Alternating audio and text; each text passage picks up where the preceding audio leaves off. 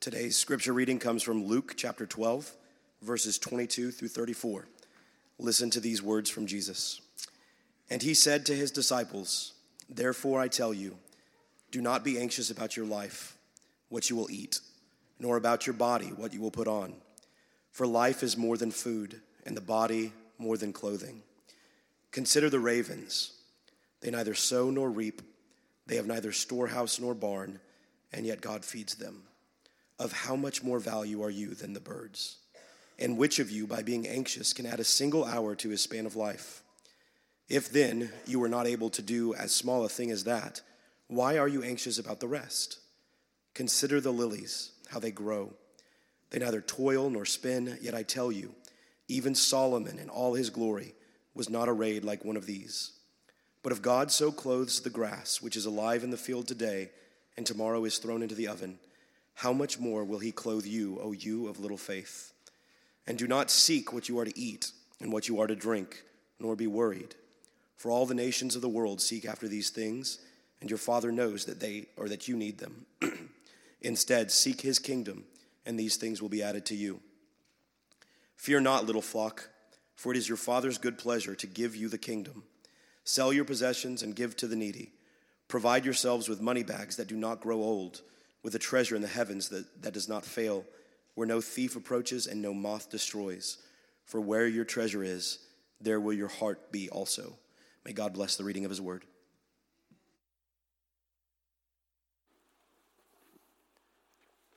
Amen. Thank you, John. So, last week, um, as we were moving through the message, uh, it became clear that we were either going to get out at 1 o'clock or I was going to cut the sermon a little short. So, uh, I decided to push the last two points of our five point message to today. So, today we are looking, we uh, read the same passage of Scripture that we read last week, and we're continuing our conversation about worry. Last week I shared my rather um, ir- irrational worry uh, about the worst thing that could happen to my wife if she was ever running late um, and behind schedule. You know, my mind went and goes still to all the worst case scenarios of what could possibly happen to her. But, but the fact of the matter is that we worry about all kinds of things. Many of them are quite rational. They're not all these worst case scenario things. Most of the time, we worry about rather normal stuff. So many of you um, may not know this about me, uh, but recently, just this semester, I started teaching one class uh, two days a week at my kids' school. And this week, I gave my first quiz. Okay, I gave my first quiz as a teacher. Now, I was instructed by the school, since this is a, an elective, to make this class really easy. And in my opinion, the class is really easy. But when uh, we got to class, and I reminded everybody of the quiz, there was this little freak out that started happening among the students. Like, well, Dr. Fields, and I, t- I made them call me Dr. Fields. Uh, it's the only place in the world they call me Dr. Fields. Uh, so, Dr. Fields, do, uh, do, do, what if we spell the word wrong? I'm like, it'll, it'll be okay. What if we're close? It, will it, it'll be okay, guys, I, I, promise. So, when we finally took the quiz, we, of all the students, two kids missed one. So, it was indeed very easy. So, that's, that's what we were going for. But they had this, this little bit of a, of a freak out. Now, I couldn't help but, but smile to myself and think, why do we get so worried about little things. Now, that worry in us is a trigger that motivates us to action. That little rush of adrenaline and that elevated heart rate reminded the students that it was time to perform. But as much as that little rush might have mo- might motivate us in general to action, hear me on this, okay? The level of response that we feel probably not always, but probably matches the value that we place on whatever's at stake. Okay? So the, the, uh, the level of adrenaline rush probably uh, matches the value of whatever we think is at stake. Now, I think when, when Jesus says, Where your treasure is, there your heart will be also, I think this is a way for Jesus to, to tell in us to identify the things in our lives that we want to value and protect. So, with that kind of uh, uh, framework in mind, uh, I want you guys to think about what uh, the, uh, think about worry in terms of our fight or flight response our fight or flight response. So, what is a fight or flight response? So, when we find ourselves in a tricky situation, um, our body will, will have this surge of adrenaline that either tells us it is time to fight whatever has come our way or run, flee. So, you fight it or you fly, you flee. Fight or flight, that's where this comes from. So, a threat then, and when we're talking about worry, a threat then emerges to something that you value. Then your mind and emotions and even your body gears up to respond to that threat. This is a natural and God given reflex to us for our safety and for the safety of those that are in our care. However, not every situation deserves the same kind of response. Can I get an amen? Not every situation deserves the same kind of response. So let's say that your utility bill for the month was a little crazy. You know, like August or February, the two months that we all just brace ourselves when we open that utility bill, right? Okay, so that bill might be high and throw our whole budget out of whack. But here's my question Does that require the same level of response as maybe being attacked by a carjacker? No, right? That would, that would not be the same. Or test anxiety, which we just discussed, right? Test anxiety is real, but your heart should not race at the level like you're on a plane that's about to crash. That, that's not the right kind of response. Our level of fight or flight response should be on par with our experience at hand. So if you find yourself at work and you're being called into conference with your boss, right? That should not elicit the same kind of response as if you find out your child has been kidnapped. Okay? That, that should not happen. Now, that's not to say that a high bill or a test or a conference with your boss aren't stressful situations. Here's, here's what I'm getting at. But those things, like a high bill, like a test, like getting called into your office, if our response is extremely elevated, does that reveal where our treasure is? Does that show us where our heart is? I think our level of response to tricky and stressful situation may be an indicator of where our heart is, where our heart idols are. So, our text today has a lot more to say than don't worry. If we come to that text and we walk away with, oh, Jesus goes telling me not to worry, sheesh, like I didn't know, then, then I think we're, we're missing the point. It has a lot more to say than don't worry. This passage is Jesus' gentle and compassionate call to something better. Jesus does not want us to live in worry. Now, when we think about Jesus, we should think about Jesus as the master of substitutes. He is amazing at giving us a better thing than what we often settle for. So, sin, right, leads to death. What does Jesus offer us as a substitute instead of sin and death? He offers us life in Him. That's a substitution, and that is better. Satan tempts us with lies, but Jesus comes bringing the truth, right? So when we set our eyes on the things of the world, we worry. Jesus tells us to set our eyes on the kingdom of heaven so that we can have real and lasting peace. In other words, Jesus says, Give me your worry, and I will give you my peace. In John chapter 14, Jesus is in the upper room with his disciples. On the night that he's betrayed, he will literally be in the tomb 24 hours later. And he's pre- preparing his disciples for this coming execution. Now, if you ask me, this is a pretty worrisome situation. This is not a bill. This is not a test. This is not getting called into your boss's office. This is truly a life and death situation. Within 24 hours, Jesus will be dead, and he knows it. And what does he say to his disciples? Look at John chapter 14, verse 25 through 27. He says, These things I have spoken to you while I am with you. But the Helper, the Holy Spirit, whom the Father will send in my name, he will teach you all things and bring to your remembrance all that I have said. What, what happens next? What does Jesus say next? Peace I leave with you, my peace I give you. Not as the world gives, do I give to you. Let not your hearts be troubled, neither let them be afraid. Church, what we need to see is that Jesus does not want us to be anxious or worried or fearful.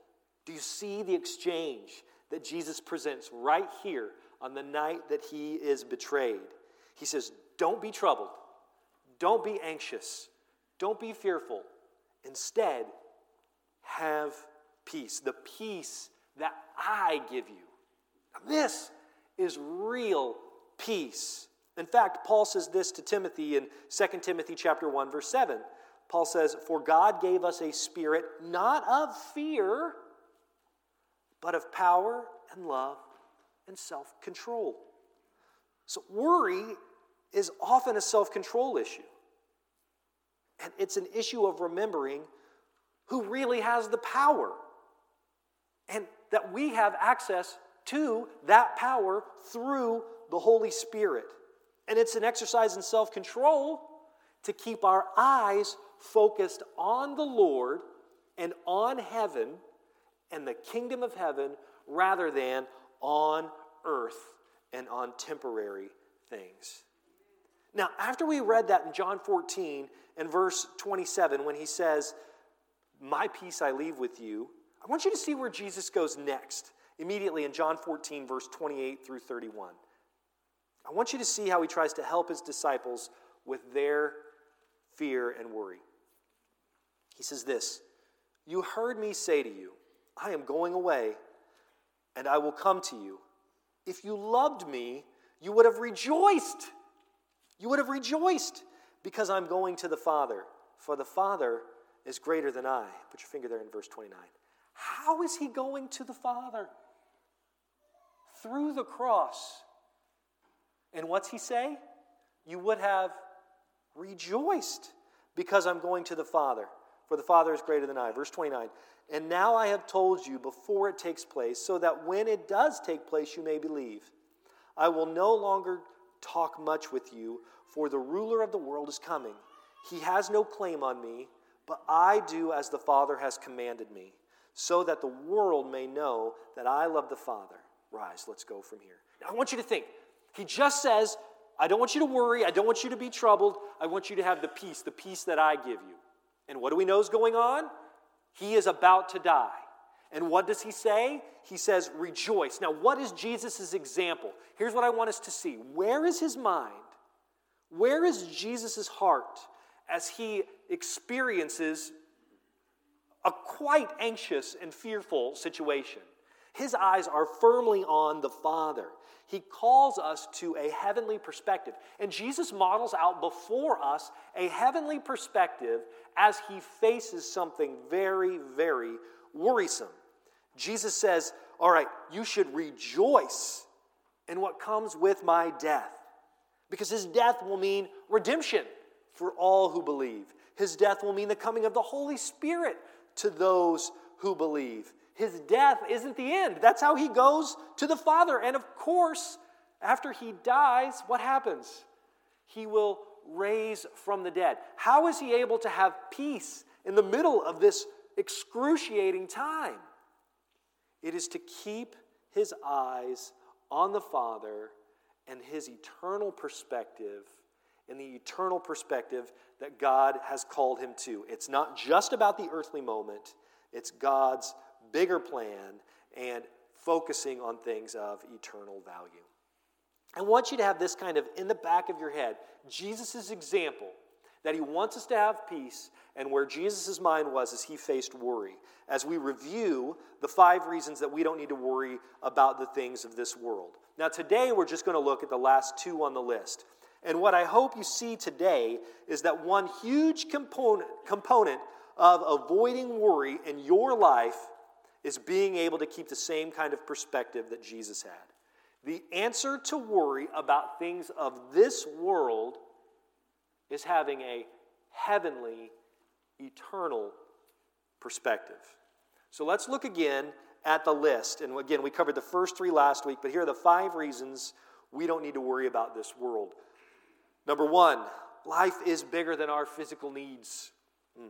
Second, God is trustworthy and he will meet our needs. Third, worry fixes nothing. I'm just going to put a little pin there for a second and just remind you like if you think that worry is work, you are mistaken. Worry doesn't fix anything.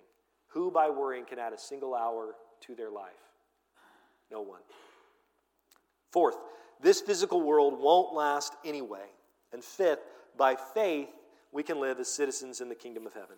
So last week we only made it the, through the first three points, and all three of these points were really rooted in an explanation of the very first verse in the passage. So let's look again at verse 22. Verse 22 says, And he said to his disciples, Therefore I tell you, do not be anxious about your life, what you will eat, nor about your body, what you will put on. Now, at the end of the day, Jesus is calling his disciples. And who are his disciples? Okay, ultimately, yes, it's the 12 there and the people who are following him, but it's, it's you and me, those of us who have placed our faith in Jesus Christ. He's calling his disciples to set our eyes on the kingdom of heaven and on eternity. So, in this verse, we see that life must be about more than just this physical world. In fact, Jesus even lists physical needs in this passage, in this verse, so that we can see he's not being symbolic. Like he, he actually means life is more than what you will eat and what you will wear. Okay? So that, that, that's a big part of his point here. The, the implication that's teased out in these verses that we covered last week is that Jesus is trustworthy to meet our physical needs. All right, he's trustworthy to meet our physical needs. So we can focus our heart's attention on eternal things and on his kingdom. Okay? Jesus, Jesus is going to meet our physical needs so we can focus our heart on eternal things and things of his kingdom. And ultimately, see, we see that worry isn't actually an effective problem solving strategy at all. Now, this leaves us with the last two reasons that we don't need to worry. Now, the first three reasons are really focused on a heart that should be detached from earthly focus. Then the last two reasons shift toward an eternal focus. So, one is the first three are a don't do this, the last two are a do this. Okay? Don't do that, do this. In essence, Jesus is giving us another substitute. He says, substitute earthly, physical heart desires for heavenly, eternal desires. Do you see that substitute? Don't do this, do that. Focus on the things of eternity. All right, let's dive back into our passage today as we look at the fourth reason we don't need to worry. And it, it, it's this. Number four, the physical world won't last anyway. All right, let's, let's read verses 27 through 31. It says, Consider the lilies, how they grow. They neither toil nor spin. Yet I tell you, even Solomon in all his glory was not arrayed like one of these. But if God so clothed the grass, which is alive in the field today, and tomorrow is thrown in the oven, how much more will he clothe you? O you of little faith. And do not seek what you are to eat and what you are to drink, nor be worried, for the nations of the world seek after these things, and your Father knows that you need them. Instead, Seek his kingdom, and these things will be added to you. Now, the first thing we need to see here is that, that Jesus says that God does indeed clothe the field, the grass of the field. He clothes, he clothes them. That's a hard word to say. He clothes them. All right? So we should understand this as yet another fulfillment of the second reason that we don't need to worry. So here again, God demonstrates his trustworthiness regarding our physical needs. He says, I'm going to do it.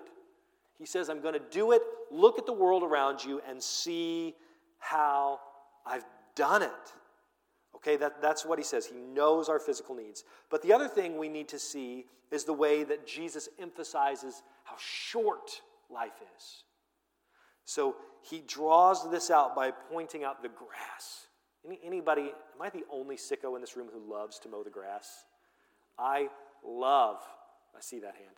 Uh, uh, I love to mow the grass. It's fun. That's weird, but it is. All right, and what happens? Each week, the grass grows and you cut it off, and it's gone. It's here today and gone tomorrow. Jesus uses this as the perfect illustration of just how short life is. And as he talks about this grass and how short it is, we see the callback uh, to verse 7, which we read last week, and verse 24, which John read for us er- earlier, which is the value of the birds. Birds don't live very long either.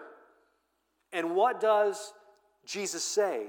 He says, We are so much more important than the birds. Okay? We are so much more important than the birds. And guess what, guys? You are more important than grass. Congratulations. That's what he's saying. You are more important than the birds, you're more important than the grass, and these things don't last very long.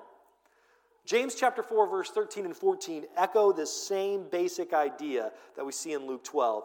And James is making it abundantly clear that the uh, understanding the brevity of life keeps everything in perspective. So let's look at James 4 13 and 14. It says, Come now, you who say, Today or tomorrow we will go into such and such a town and spend a year there and trade and make a profit. Yet you do not know what tomorrow will bring. What is your life? For you are a mist that appears for a little time and then vanishes. Poof. Gone. That's humbling. Like at the end of the day, you're, I don't know how long you're going to live 70 to 100 years, maybe more, who knows. Like that in the scheme of history, in the scheme of eternity, is nothing. So, focusing all of your 70 to 100 years uh, on the here and now really doesn't make a lot of sense in the scope of eternity. It's so short, it's so small in comparison to the eternity that God has set before us. Scripture makes it clear that what we do with our lives here and now matters, but the motivating drive of our life cannot be about the ends that we achieve here and now in this life. The motivating drive in our life has to be something bigger than now. He calls us to focus on something eternal. Life is too short to make everything you are about just here and now. He's made us, He's created us to be everlasting beings. So we, we can't worry about the things of this world because He's called us into a life that is so much bigger and so much greater than what we experience now. So, with that in mind, let's, let's look again at verses, chapter, Luke chapter 12, verse 30 again. Luke 12, verse 30. Verse 30 tells us that all the nations chase after these basic needs of life. And you know what else it says? It says, God knows your needs. Now, as I think about this idea of the nations, uh, God know that the, all the nations need these things and that they chase after them. I think Jesus is saying that, that nations have been battling in war for food and for water and for resources ever since the fall of man. This kind of worry is not new. It's not. It's, it's not a new thing. And so we can't think of it as unique to our personal, our personal situation. In a sense, Jesus' reference to the nations is a statement that unifies us with all the rest of humanity, all the way back to Adam and Eve. God made us, He created us. If anybody knows our basic needs, It's Him.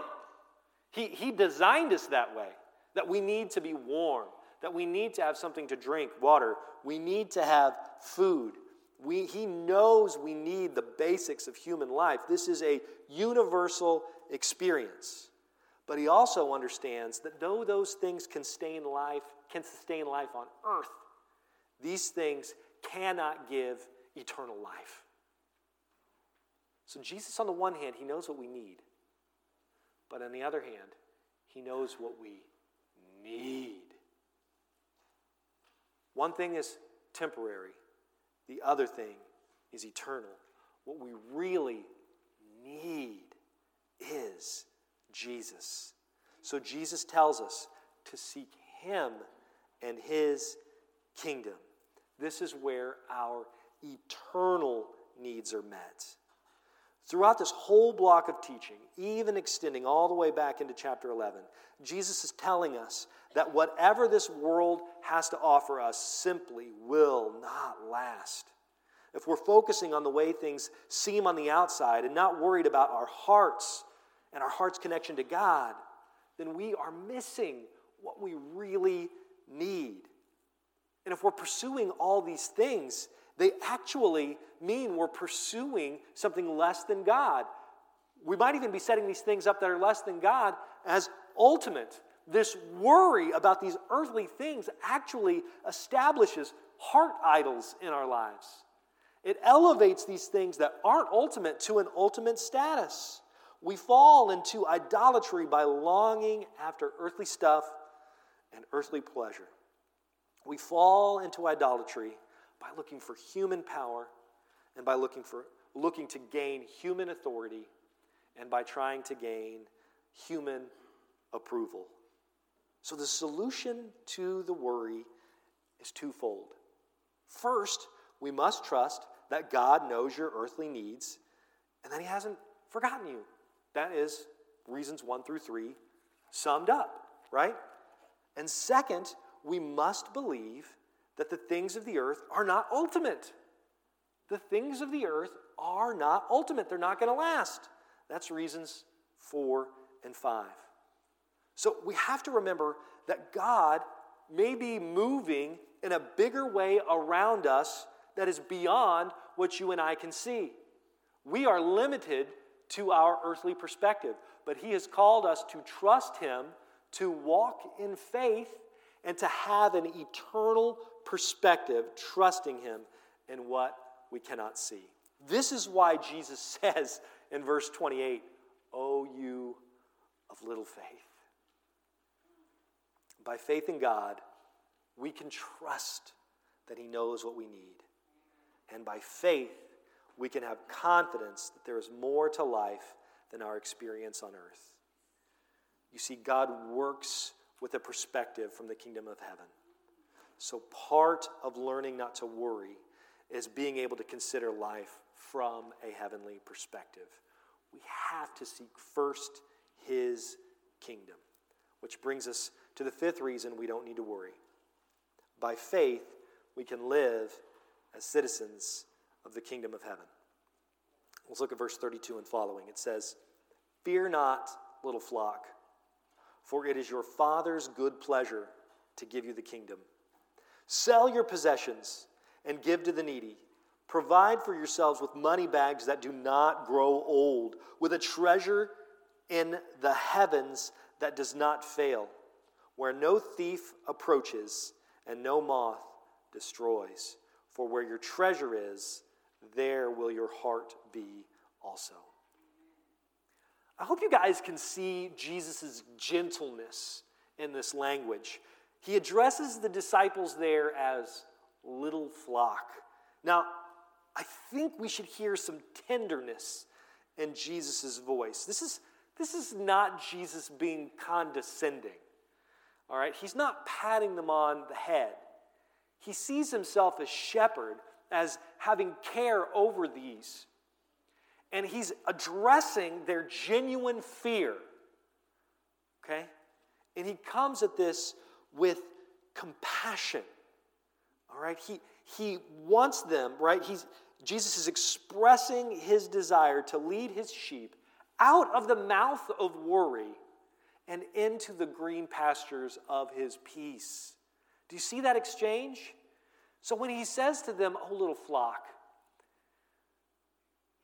he grieves for them because they have walked, chosen to enter the grasp of the wolf's mouth of worry. And he's saying, I've got something better for you.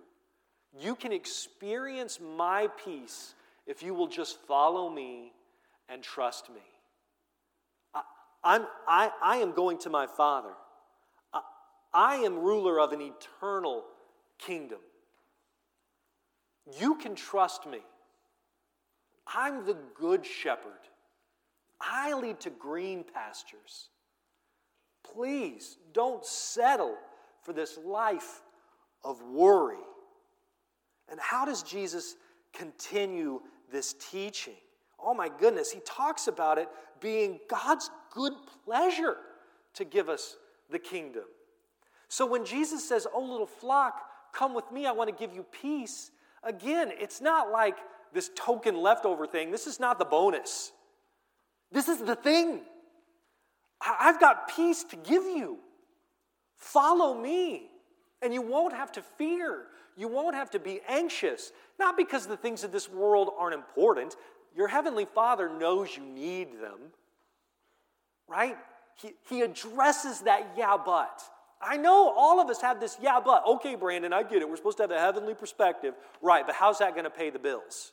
Right, right. I know God has this heavenly perspective, that, that it's all eternity, but what about my spouse who's very sick? What he's saying is, you can trust me.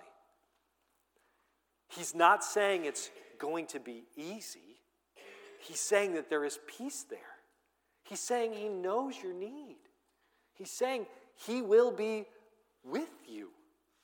And then he's saying this, and this is the part that we need to grab hold of, probably more than anything else, is that if we are in Christ, if we've placed our hope and salvation in him, then even though we may experience suffering in the world now, and we will, it's, it's just a vapor. It's, it, it, it's minuscule in compared to the, the fullness of eternity. Does that mean our pain or our hurt is any less? No. No, that pain is real. It really hurts. That grief is real.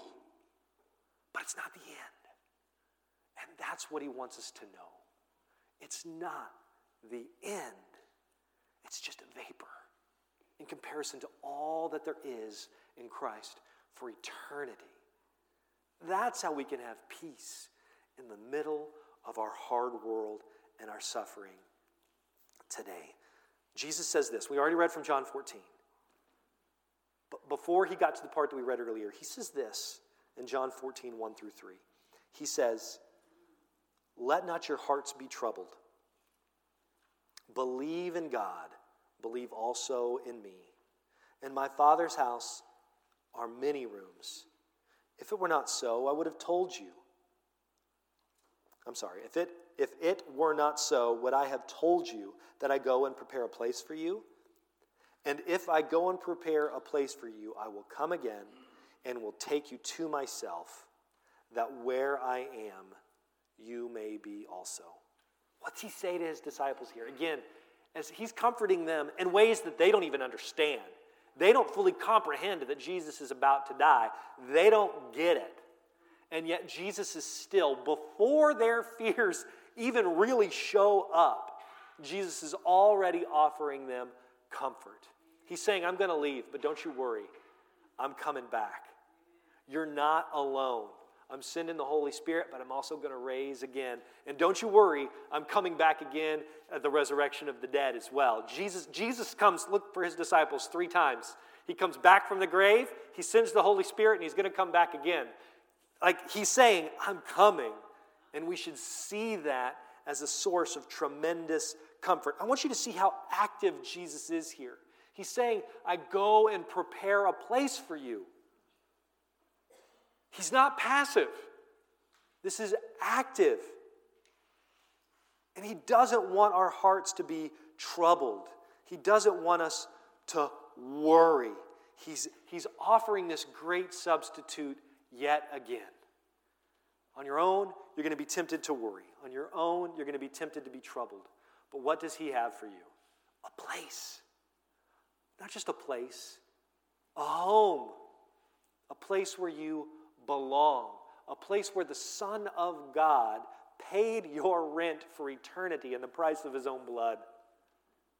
That's a place you can count on. That's a place you can trust. So he's saying, listen, I know the things of these world matter. God knows you need them, but you can trust him to meet these needs. But they're not ultimate. They're just temporary. Your life is a vapor, but our souls extend forever. Jesus tells us that we can sell all that we have and give to the poor as a way of helping us see that none of this lasts. And so, any attempt uh, or any worry over earthly comfort or pleasure is, is worry about things that will not last. So, to invest our time and energy in things that, that won't last is a fool's errand. Instead, he says, place all your anxiety on him because he cares for you. When you don't feel like you have to have it here and now in this world anymore. Like he says, he says, just sell everything. Just sell everything and give it to the poor. When, when you feel like you don't have to have it anymore, then you don't worry when it's gone. When you feel like you don't have to have it anymore, then you don't worry when it's gone. And so, what Jesus is saying is hey, don't set your heart on the things of these wor- on, on the things of this world. Instead, set your mind on things above. We can worry about all kinds of things. We can worry about a job. We can worry about a reputation. We can worry about our health. We can worry about how our kids might make us look. We can worry about what our friends think about us at school. I was thinking about this. Parents, how many times when your kid has experienced something hard at school, or maybe they expressed to you that uh, somebody that they thought was their friend actually isn't their friend at school, how many times have you as a parent said, Man, I've been out of high school for 20, 30 years. I can't tell you the last time I talked to my friends from high school. What they say about you in the scheme of things doesn't matter. They might be your relationships now, but in time, they're not going to be. Don't let what happens in your teen years define you. Your life is so much bigger than those four years of high school. How many of us have parented our children in some form or fashion in that way? Saying, hey, that's hard, it's real pain, but it's just a short season of your life. Do you know where I'm going? Do you know the connection I'm getting ready to make? That same logic is what the Lord uses on us in the scheme of eternity. We come to our children with the perspective of the moment. We, you know what? I'm, I turn 40 next month, right? Like I can look at my children and I can say, 20 years of experience post high school tells me that what you're experiencing now, though real, is not ultimate. And God can say from the scope of eternity, what, what you're experiencing right now, though real, is not ultimate. Just chew on that for a minute. The same advice you would give your kid, the Lord gives us. And He says, Do not worry, I've got you covered. These things aren't ultimate. What I'm going to give is. I'm going to read a passage. It's one of my favorite passages in Scripture. I read it all the time. Revelation 21, verses 3 through 6. I want you to see this this great exchange that Jesus offers us and why we don't need to worry. It says this this is the end, okay? When it's done, when eternity is beginning. I just, I like that phrase, when eternity is beginning. Anyway, right here, verse 3. And I heard a loud voice from the throne saying, Behold, the dwelling place of God is with man. He will dwell with them. And they will be his people, and God himself will be with them as their God. He will wipe away every tear from their eyes, and death shall be no more. Neither shall there be mourning, nor crying, nor pain anymore, for the former things have passed away. Do you see the exchange? There's the old thing, right? And he who was seated on the throne said, Behold, I'm making all things new. There's the new thing. That's what he's giving us. And he said, Write this down, for these words are trustworthy and true. And he said to me, It is done. I am the Alpha and the Omega, the beginning and the end. Don't worry so much about the beginning, because he's the end. To the thirsty, I will give from the spring of water of life without payment. I love that, that symbolism right here. We see here an earthly need connected to a spiritual reality. This idea, we, we thirst and we get thirsty again. But when we come to the living waters of Jesus Christ, He offers us springs of water of life without payment because He paid it in full. Does that help you with your perspective? How can we not worry? It's not that these things of life don't matter, it's that they're not ultimate. He has called us to have peace by focusing on the kingdom of God. He has called us to a future in Christ Jesus. He has called us to a future where we don't need to worry about the things of today because this world isn't going to last anyway.